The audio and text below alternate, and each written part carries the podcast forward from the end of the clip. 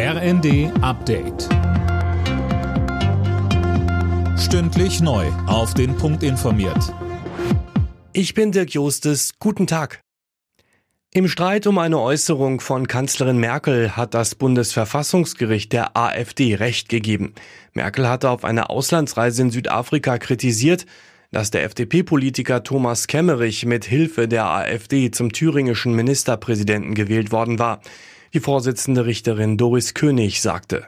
Mit dieser in amtlicher Funktion getätigten Äußerung hat die damalige Bundeskanzlerin die Antragstellerin in ihrem Recht auf gleichberechtigte Teilhabe am Prozess der politischen Willensbildung verletzt. Regierungsmitglieder dürfen, wenn sie in Wahrnehmung ihres Amtes handeln und dabei mit dem Amt verbundene Ressourcen in Anspruch nehmen, mit ihren Äußerungen nicht einseitig Partei ergreifen und so auf den politischen Meinungskampf einwirken.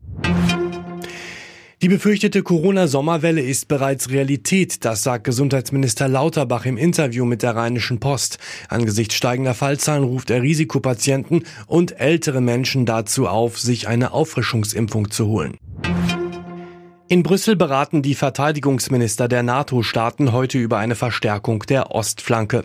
Auch der Beitritt Schwedens und Finnlands steht auf der Tagesordnung. Da steht die Türkei auf der Bremse. Generalsekretär Stoltenberg will deshalb mit beiden Seiten sprechen. Der FDP-Politiker Alexander Graf Lambsdorff sagt im ZDF. Er wirft im Grunde Schweden und Finnland das vor, was er auch schon seit vielen Jahren Deutschland vorwirft, dass Kurden hier ihre kulturelle Autonomie leben können. Und er verbindet das, und da hat er einen Punkt, das muss man ehrlicherweise sagen, damit, dass die PKK in Nordeuropa relativ ungehindert Spenden sammeln kann.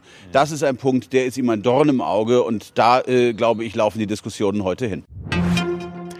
Die Verbraucherschutzminister von Bund und Ländern tagen ab heute in Weimar. Dabei soll es vor allem um Produkte und Dienstleistungen im digitalen Raum gehen.